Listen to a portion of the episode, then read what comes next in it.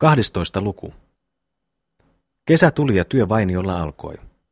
Velikset milloin kyntelivät ja äjestelivät peltoansa, milloin raivasivat niittua korvessa ja milloin taasen rakentelivat uutta omettaansa kumisevalle aholle. Vaikeaksi tuntui heille alussa tämä raatamisen järjestys, mutta pakoittain luontoansa taisivat he viimein täyttää kaikki arkiopäivät aamusta iltaan. Ja niin valmistui heidän omettansa – heidän peltonsa muuttui hienoksi mullaksi, ja yhä avarammaksi laajeni korvessa uusi niittu. Makasi heidän edessään uhkea luhtaniittu, monikantoisena, mättäällisenä, mutta heinää tuottavana. Tuli tuosta kylvön aika. Silloin myivät veljekset lohon metsästänsä taas ja ostivat sen hinnalla rukiita. Ja kylvi Tuomas Impivaaran uuden pellon. Kolme tynnöriä ruista hän kylvi sen pöllyaviin sarkoihin. Siitä kohosi pian teräinen oras ja viherjöitsi muhkeana syyskuun raikkaissa tuulissa. Mutta koivu kellastui. Purppurahamessansa seisoi haapa, ja illan kosteat sumut peittivät väikkyvään kohtuunsa luhtaniityn. Oli syksy taasen ja velikset eivät unohtaneet talven tarpeita. Olivat he myös toimittaneet omettaansa kolme mullikkaa ja yhden nuoren jukuripään sonnin. Ja loppui työ ja raataminen ulkona, jossa kaikki jo lepäsi kinosten alla – mutta Pirtissä jo alkoi Askare toinen. Askari aapiskirjan kanssa tuolla pöydän ääressä. Ahkerasti harjoittelivat veljekset lukua taas, ja heidän taitonsa karttui vaikka vähitellen. Lukivat he jo kelpolailla sisältä, ja kävivät nyt puuhaan oppiaksensa ulkoa aapisen kappaleita. Jämäten ja höristen joka nurkassa nyt pyrittiin kohden kukkoa.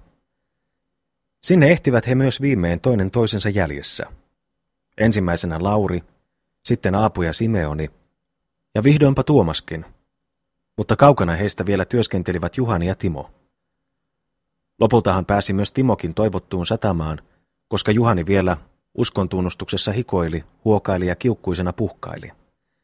Leikkelipä hänen sydäntänsä, että hän oli viimeinen mies, mutta ei hän auttanut tuossa muiden armo, vaan ainoasti oma ahkeruus ja työ. Sisältä luki hän ehkä selvemmin ja nopeammin kuin Timo, mutta voittipa Timo hänen taasen ulkoaoppimisessa. Mutta ne, joilla aapiskirja jo oli muistoissa, päättivät nyt muutaman päivän jouten elää, katsoen iloisesti taakseen läpipäästyyn puuhaan ja vaivaan. Pyssy kädessä he hiihtelevät ympäri metsiä, ja kaatoi heidän luotinsa valkeaturkkisen jäniksen lumisen näreen alla, kaatoi koirasmetson, joka kylmästä kömpelönä, höyhenet pörrössä istui kuusen partaisella oksalla synkeän korven ja jylisevän nummen rajalla. Mutta pirtissä istui Juhani. Istui ihan paitasillaan, puserrellen pöydän päässä hikeä aapiskirja kädessä. Kovin äkeänä ja tukkaansa repien hän hieroskeli jykevälehtistä kirjaansa. Tapahtuipa tuossa usein, että hän, vihoissansa hammasta purren, melkein kyyneleitä vuodattaen, äkisti rynkäsi rahilta ylös, tempasi havutukin nurkasta kouriinsa, nosti sen korkeuteen ja paiskasi tuimasti maahan taas ja silloin Pirtti jumahti ja keikahti miehen lyhykäinen paita. Niin hän tuolloin tällöin iski kyntensä tukkiin, sillä suurella puuhalla juurtui aapiainen miehen aivoon. Mutta istuipa hän taasen pöydän nokalle kertomaan vaikeata kappaletta. Ja viimeinpä tulessa kevään oli hänkin oppinut kirjansa kannesta kanteen. Ja ylpeästi katsahtaen painoi hän sen umpeen. Kinokset sulivat, virtasivat vetenä alas niitulle ja niitulta sompiosuohon – ja kävivät nyt veljekset rakentamaan riihtänsä. Perustivat sen kappaleen matkan päähän Pirtistä, tuonne ahon tasaisimmalle tanterelle, ja kauas kaikui taasen kirvesten paukkina ja nurkkanujan jyske.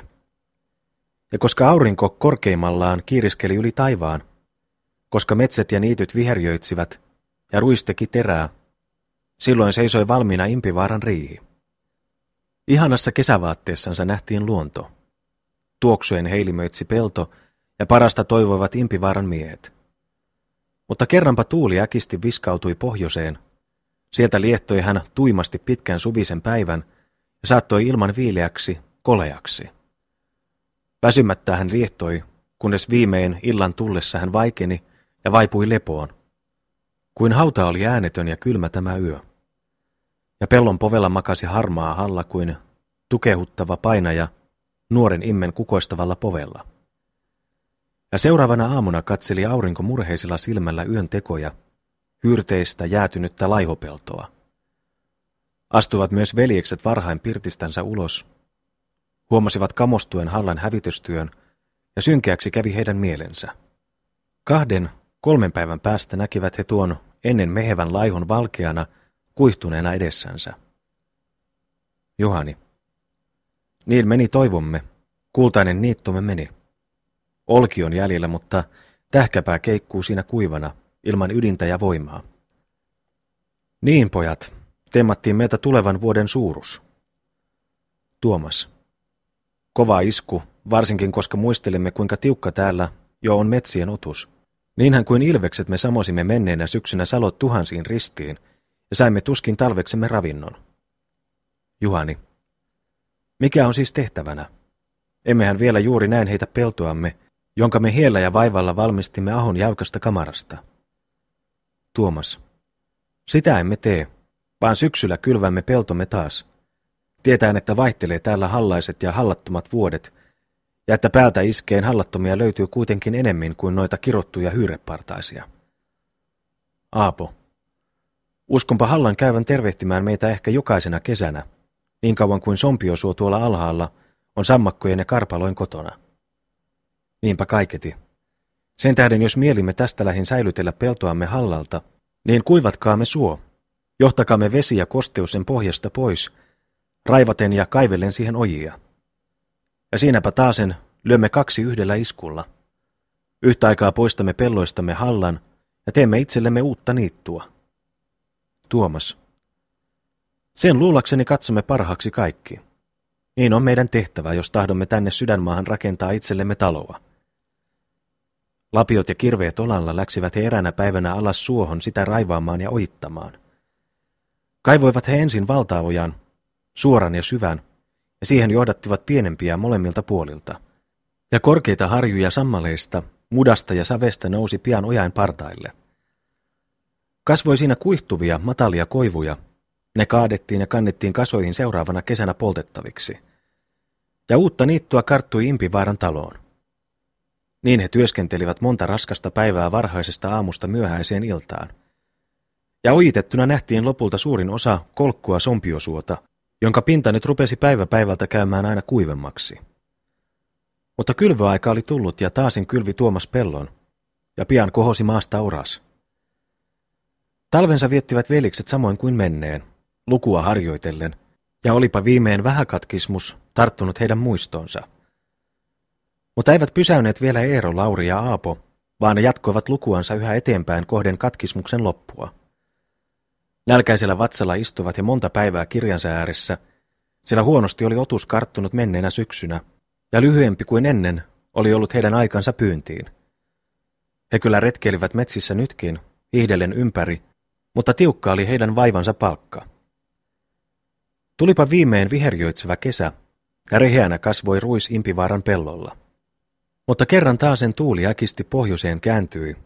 Sieltä liehtoi, hän tuimasti pitkän kesäpäivän, kunnes hän illan tullessa vaikin ja vaipui lepoon.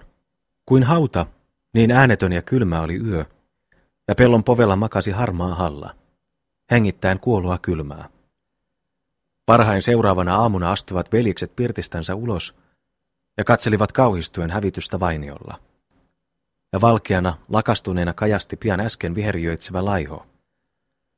Tuumiskelivat miehet, mitä nyt tehdä ja mihin keinoon ryhtyä, ja harkitsivat parhaaksi, raivaten ja kaivellen perin pohjin kuivata sompiosuo, josta he tiesivät hallan nousevan heidän pelloillensa. Niin he päättivät ja möyräilivät ja kaivelivat sumuisessa suossa, kuluessa kuuman kesän, nähden usein mieltä synkistävää nälkää. Oli silloin työpäivä raskas. Väsyneinä käyskelivät he kotiansa vasta auringon laskiessa, ja tuskan ja vaivan musta juonne ympäröitsi vaisun miehen huulet. Mutta syksyn tullessa oli suoja reunasta reunaan ojassa ja kuivaksi nurmeksi muuttunut sen kamara. Ja oli siinä veljeksillä uusi, oivallinen niittu, lakea sompioniittu. Taasen pelto kylvettiin, ja kuokittu oli uusia sarkojakin ahosta kesäkylvöä varten tulevaksi kevääksi. Mutta metsäutuksen karttumista oli kovin hämmentänyt menneen kevään kylmyys, ja vähemmän kuin koskaan ennen ehtivät nyt velikset hankkia varoja talveksi. Kovin siis kiristi heitä nälkä tämän talven kuluessa, jona syllänpaksu lumi peitti maan ja pakkanen oli ankara. Seinät paukahtelivat, kivet ja kalliot halkesivat, ja pienet lintuset putoilivat lumisuikaleina, kuolleina ilmasta alas. Huomasipa usein matkamies, että sylki hänen suustansa jäätyi ilmassa kiinteäksi palloksi, ja kun ehti se maahan, liukui se kilisten tallan sileällä jäljellä. Eräänä tämänkaltaisena päivänä, kun pohjoinen kiljui vaalean, kirkkaan, kylmästä kipenöitsevän taivaan alla, istuivat veljekset pirttinsä hiottavassa lämpimässä, keskustellen tilastansa. Millä keinolla tyydytettäisiin naukuva maa? Juhani. Tämä ei käy laatuun. Enemmän kuin vuorokausi on mennyt sitten, kun viimeksi söin. Ja mitä herkkua söin silloin, ja kuinka suuren kimpaleen? Tuhannen tulimaista, kaksi kuivaa pihkaista oravan koipea. Mutta sellaisesta atriasta ei ole aikamiehen mako suuriakaan tietävänänsä. Mitä sanot, Tuomas? Tuomas. Siristä nälkävyötäs. Juhani. Katso. Olenpa keskeltä pieni kuin armahin röökinä, pieni kuin ruskea vihalainen. Mutta se konsti ei auta meitä iäksi. Ei auta, vaan mikä on tehtävämme, se tehkäämme. Ja pian. Sydän kuristuu, veljeni. Sydän kuristuu ja kolkosta ikävyydestä lakastuu miehen mieli. Simeoni. Olisiko tässä enää muuta keinoa edessämme kuin maantie, kerjäläisen pitkä ja kova peltosarka? Juhani. Se olkoon viimeinen pelastuksen tie. Mutta minä hengitän kuin tyhjästä tynnyristä. Eikö enää keksi yhtään ainoata konstia ja koukkua veli Aapon aivo? Aapo. Mitä voimme saattaa matkaan tyhjästä? Juhani. Tyhjästähän on luotu koko tämä maailmakin. Miksi ei syntyisi siitä sitten edes yksi kappale tamppukakkua? Aapo. Jos kaikki valtiata olisimme. Juhani. Ah, jos olisimme edes heidän pitenttipoikiansa, niin nytpä hyppelisimme tuolla kultaisilla kartanoilla, ja mannaapojat, paljasta mannaa söisimme, ja hunajaa joisimme kuin vettä virrasta vaan. Niinpä herrastelisimme, ja syljeskelen kuuntelisimme, kun jokin kerjäläisrukka maan päältä meille kertoilisi seitsemästä viheliäisestä veljeksestä tuolla alhaalla mutaisen sompiosuon varrella, jotka oljentelevat savuisessa pirtissä kuin nahkasiivet toinen toisensa niskoilla hongan holossa, ja näkevät nälkää kuin sudet.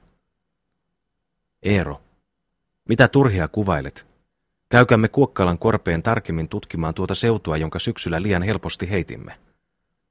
Juhani, Kontiot menivät sieltä helvettiin. Se on melkein vissi asia. Eero. Melkein.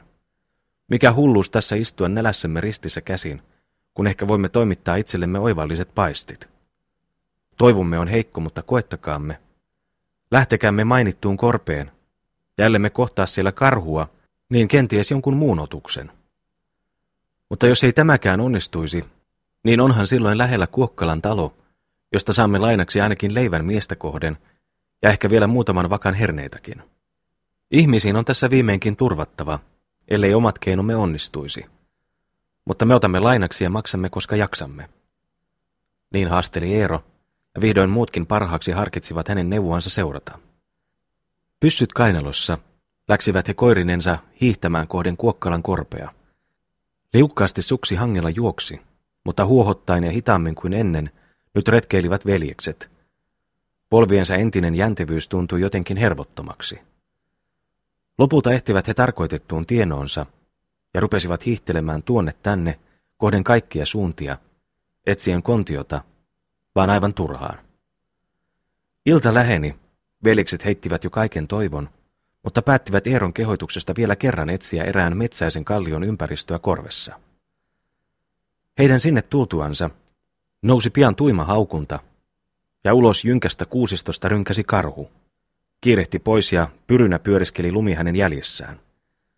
Joksi hän monialle mutkistellen, monialle kaarellen liukuivat veljekset kiiltävillä suksillansa, ja koirien mekastavasta äänestä karheasti joroitteli pakkasen äkeä ilma. Kuuluipa viimein ampaus tuomaan pyssystä, ja verta vuodattaen ryömi kontio hangessa. Karkasivat hänen päällensä koirat, Läheni häntä mies jykevällä karhukeihäällänsä, ja siinä melkein ilman yhtään vastaanrynnistystä otti Otso kuolemansa miehen keihästä ja koirien hampaista. Alas kämmenillensä hän vaipui ja puhalti ulos henkensä hurmeiseen lumeen. Mutta tuskin tämä olikaan tapahtunut, ja velikset kokoontuneet saalinsa ympärille, niin jopa metsästä taasen kuului tulinen haukunta ja reuhu. Silloin kaksi nuorta vuoskuntaista karhua kiippasi koiria paeten ulos konnostansa, muutama sata askel pois sen talvisiasta, joka ensiksi kohdattiin ja saavutettiin. Ja nousi kiivas tappelus villaisten penikkain ja rohkean killin ja kiiskin välille, jotka purevana, verisenä kesti, kunnes veljekset keihäinensä riensivät apuun koirillensa. Pian myös kaatuivat he kiukkuisesti taistelevat mullikarhut ja lopettivat karvoja pyryttävän leikin. Mutta ilta oli tullut. Kannettiin lihava saalis kuusisen sammaleisen kallion juurelle ja tehtiin valkea. Mutta valkean tuuliselle puolelle rakettiin yösijät partaisista havuista, ja havuista kohotettiin verho seivästen ja karankojen nojalle, joka esti tuulen liehtoamasta ja saattoi nuotion liekin suopeasti loimoittamaan.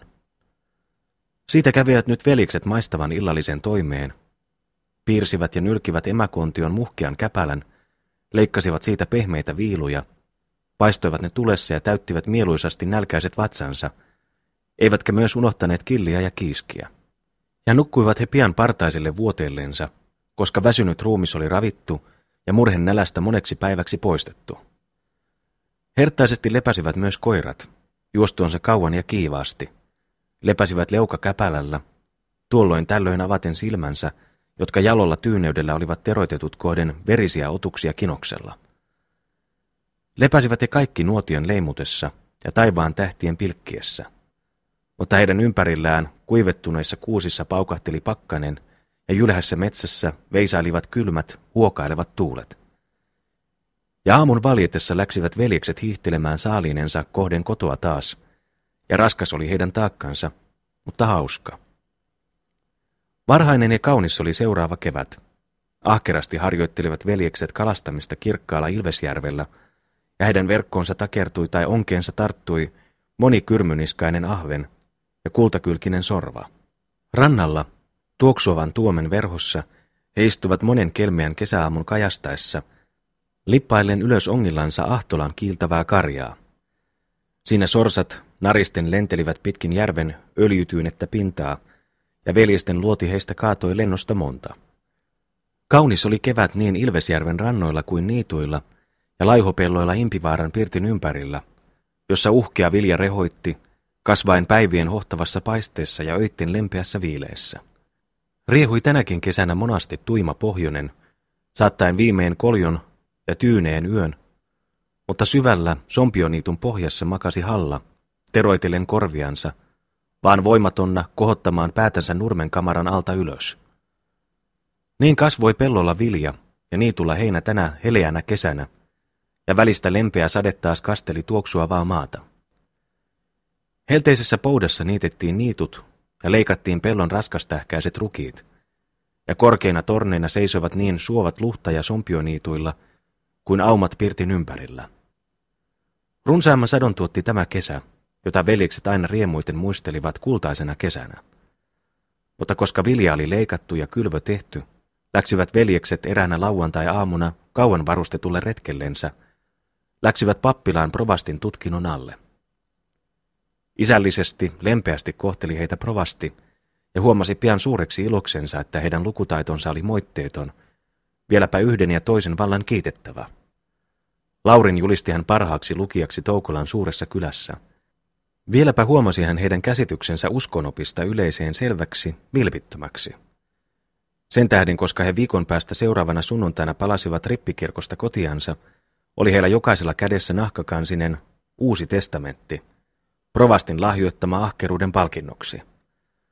Tyytyväisinä, mutta vakavilla kasvoilla astuvat he pirttiinsä, jonka tammiston kyösti heidän karjanhoitajansa menneen viikon kuluessa oli lakaissut ja lehdittänyt.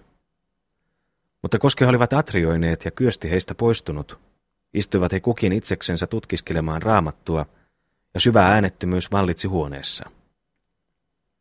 Niin meni suloinen kesä, tuli syksy raikas ja viileä, tuli talvi ja onnellinen kesä taas. Niin vuodet, jotka nyt seurasivat, saattuvat onnea ja menestystä Impivaaran taloon.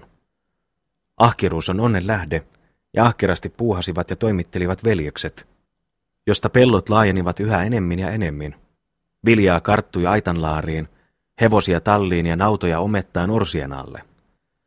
Seisoi vielä tallissa tuo vanha, yksilmäinen valko, mutta kahden puolen häntä hinkaloissaan kaksi luiskeata varsaa, yksi ostettu tammistosta, toinen Kuokkalan vaarilta. Terävästi rouskuttelivat varsat peltokedon kirkasta heinää ja, katsahtain lapsekkaalla huolettomuudella, tekivät tuolloin tällöin vähän kiusaakin vanhukselle heidän keskellänsä. Mielien tervehtiä häntä matalan väliseinän yli.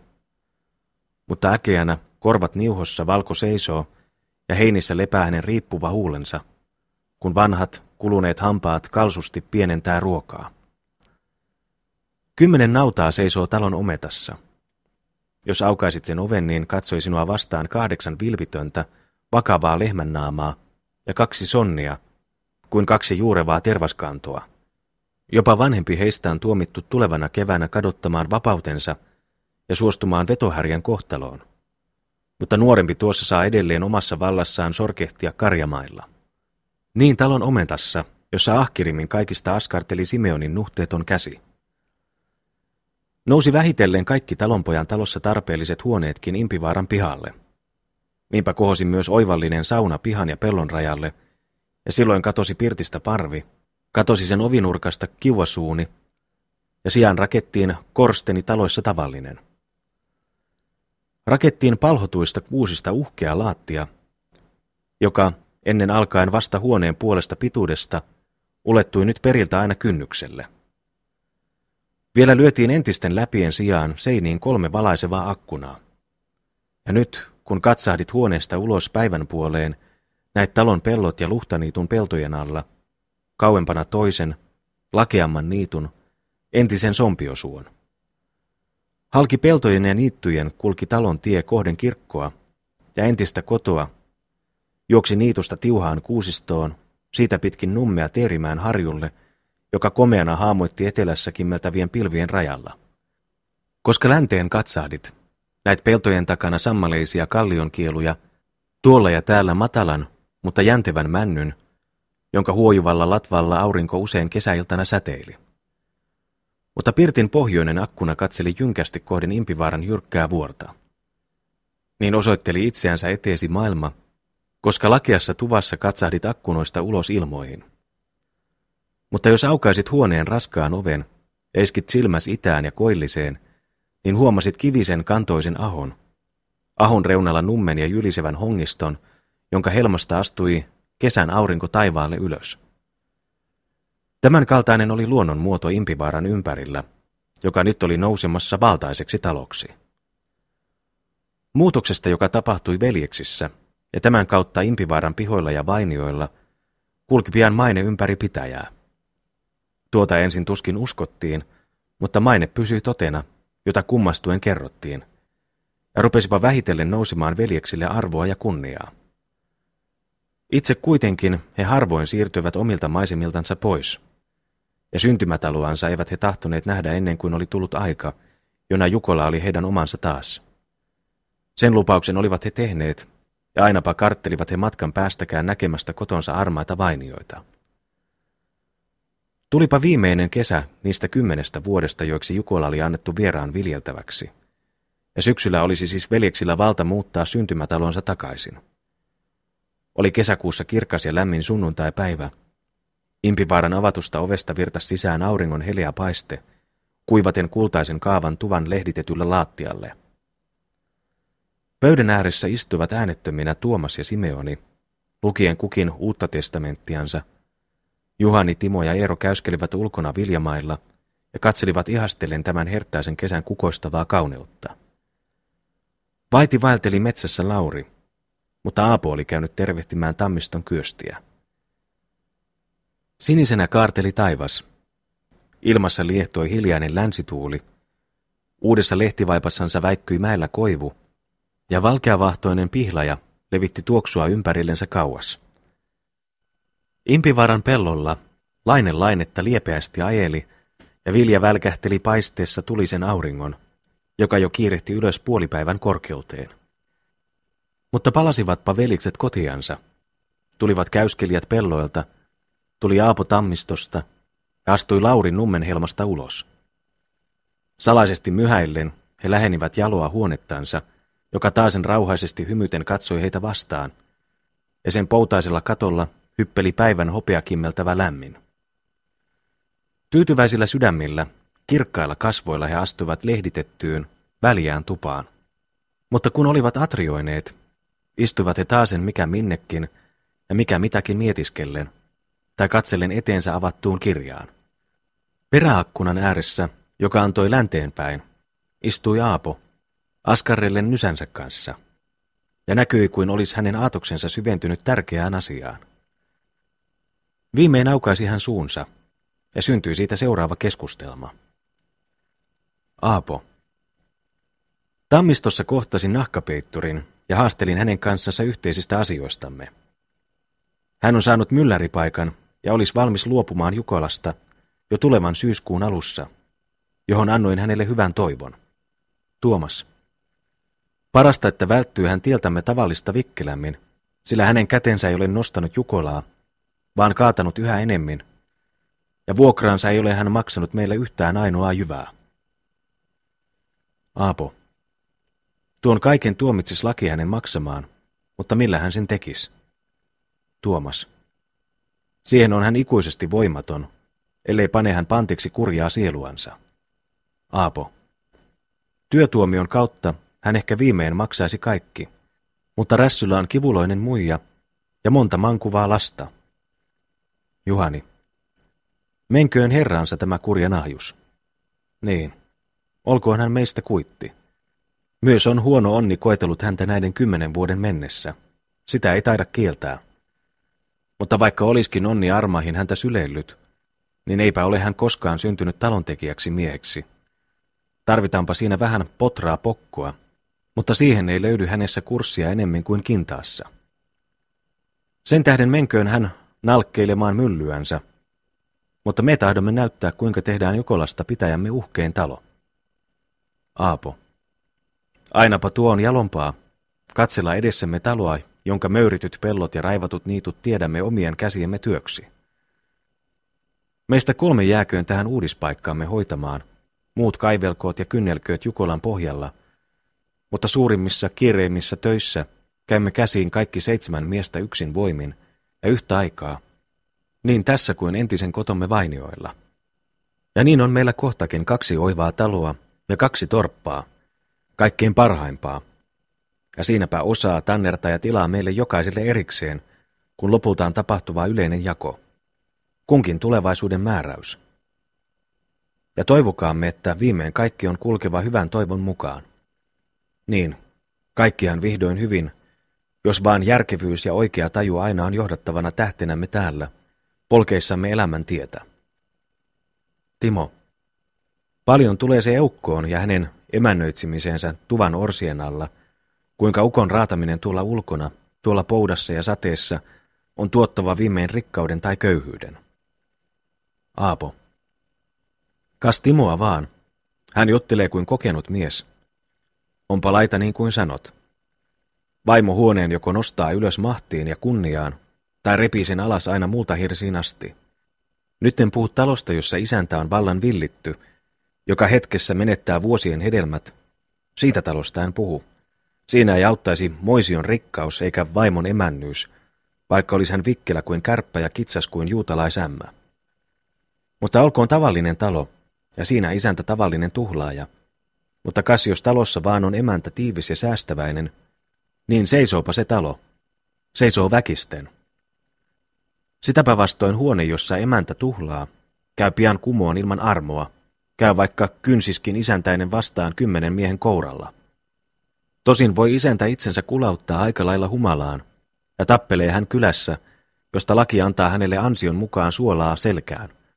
Mutta kuitenkin taidamme lukea tällaisia haaksirikkoja pieniksi hurmikoiksi, verihaavoiksi ihmisen ruumiissa, johon vertaa nyt talon. Mutta emäntä, joka tuhlaa, on talon ruumiin jokapäiväinen mato vatsassa, sen koi, sen syöpä, joka menettää kaikki nesteet ja viimein koko rakennuksen ransistaa ja kaataa. Nyt mä muistan kertomuksen, jonka kuulin jo isämme isältä, siltä aina viisalta, varokkaalta ja eteenpäin katsovalta mieheltä. Ja näin hän kertoili. Oli kaksi veljestä, molemmat yhtä raittiit ja toimekkaat. Molemmilla heillä oli talo, kaikin puolin yhdenvertaiset, ja molemmilla myös oli vaimo ja lapsia. Yksi heistä pysyi aina varallisena miehenä, mutta toinen heistä kävi yhä köyhemmäksi päivä päivältä. Ja yhtäpä tuosta monikin arveli, kuitenkaan huomaamatta syytä, mikä olisi matkaan saattanut tämän eroituksen veljesten huoneen hallituksessa.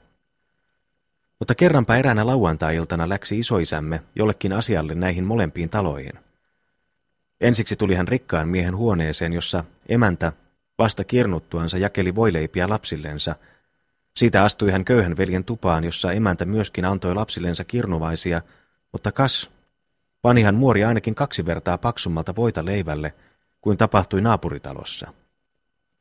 Ja nytpä ymmärsi ukko syyn tuon yhden veljen rikkauteen ja toisen köyhyyteen. Niin kuin jälkimmäiseltä emännältä meni kaksin verroin voita, niinpä myös, vaikka melkein näkymättömällä tavalla, karisi aina kahdenvertaisesti kaikkea muutakin tavaraa hänen sormiensa välistä. Ja olisahan siis hänen emännöitsemisensä tarvinnut kaksi tämänlaista taloa, seistäksensä naapurin yhden talon rinnalla. Niin kertoi kerran ukko viisaudestansa kuuluisa. Juhani. Oikein harkitsi hän asian. Huono ja tuhlaaja emäntä on talon kaikki kuluttava rotta, ja kurja katsoa puoleen kuin porolammikossa vanha tallukka haasu. Aapo.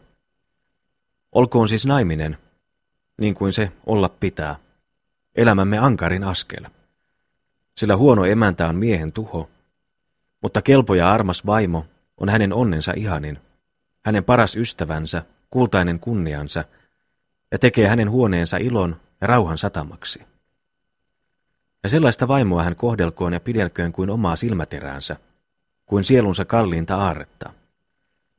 Ja luulenpa myös, että vähemmin, paljon vähemmin löytyisi täällä kehnuja vaimoja, jos mies nuoren aviosiippasensa virheitä kävisi aina ojentelemaan lempeillä sanoilla ja rakkahilla silmäniskuilla, kartelin visusti tuomasta nalkutellen esiin noiden oivain naapurieukkojen esimerkkejä. Ja suoden tuon aina kunnollisen kuolleen kultamuorinsa maata rauhassa haudan kammiossa. Niin, veljet. Ehkä on meillä kaikilla piankin eukkonen vieressämme, ja pieniä pirpanoita ympärillä. Ja sen tähden en nyt haastelekaan näin paljaasta hetken mielipiteestä, vaan enemmän ehkä tuumasta, ja tarkoitanpa istuttaa näitä sanojani sydämienne pohjaan. Juhani, hyvinhän sinä kaikki olet tehnyt. Monta kallista neuvoa olet meille antanut. Totisesti, Oletpa oikein isällisellä mielellä ja kielellä meitä johdatellut täällä salojen yössä. Veljet, kiittäkäämme Aapoa. Hän on tehnyt suuren työn. Aapo, mene pois. Mitä tuossa turhia? Niin no, niin. Vaan että seisomme nyt tässä ja yksin voimin taistelleet olemme. Tempoilleet, riistoneet, repineet, päästäksemme viimein kovan onnen rykelmäisestä korvesta lakealle, vapaalle aholle. Mutta katsokaat, ilma on kirkas ja tyyni. Kohden laskuonsa alenee jo aurinko, ja viliste nyt kutee kouruliuta Ilvesjärven korteistossa. Lähtekämme panemaan mertojamme ulos, ja huomenna on meillä maistava murkina. Ilvesjärvelle he astuivat asettelemaan pyydyksiä kultakylkisille kouruille, jotka paraikaa iloisesti kutelivat, ja vilahteli järven ruohoinen ranta. Mutta kotia jäivät Simeoni ja Timo, jäivät karjankorjuun tähden. Ja ammuten ja kellojen kilinällä palasivat jo vääräsarviset laitumeltaan pitkin kanervaista nummea. Ja kantoisella, kuivalla aholla lypsettiin märehtivät lehmät. Ajettiin siitä tarhaan, jossa he pian toinen toisensa perässä vaipuvat alas havuisille vuoteillensa. Mutta tuolla Ilvesjärven tyynellä pinnalla soutelivat muut tylppäkuonoisella tukkiruuhellansa, lasketellen mertoja järven heleään syvyyteen pitkin korteiston moni niemellistä reunaa. Ja tuolla mäntyyn latvoissa, luoteisessa väikkyi tulipunertava iltarusko.